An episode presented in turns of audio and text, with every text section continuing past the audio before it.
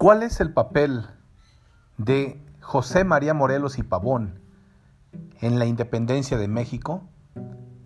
El cura Morelos fue comisionado por Miguel Hidalgo, el padre de la patria, el 20 de octubre de 1810 en Charo, estado de Michoacán, como jefe insurgente en el sur de México, encargado de tomar ranchos y ciudades importantes, así como la comunicación con los puertos de Asia, principalmente con Manila, Filipinas, que en ese entonces era parte de la Nueva España. Su principal encomienda fue ocupar el puerto de Acapulco, considerado estratégico para la comunicación de la Nueva España.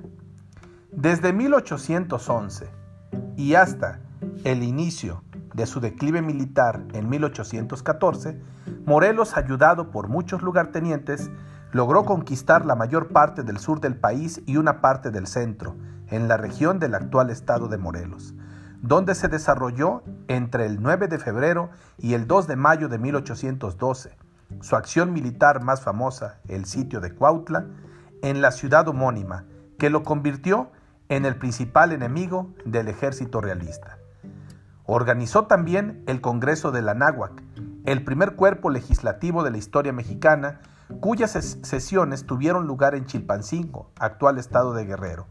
Durante, septiembre y noviembre de 1813, allí Morelos presentó los sentimientos de la nación, que fue la primera constitución del pueblo mexicano. El Congreso aprobó el 22 de octubre de 1814 en Apatzingán la primera constitución de México, emanada del documento Sentimientos de la Nación, aunque Morelos después declaró que es mala por impracticable. Tras varias derrotas fue capturado el 5 de noviembre de 1815 en Temelaca por el coronel Manuel de la Concha, juzgado por la Inquisición excomulgado y finalmente fusilado en San Cristóbal de Catepec el 22 de diciembre de 1815. José María Morelos y Pavón es, desde luego, el otro padre de la patria. Napoleón Bonaparte decía, con dos Morelos conquisto al mundo. Muchas gracias.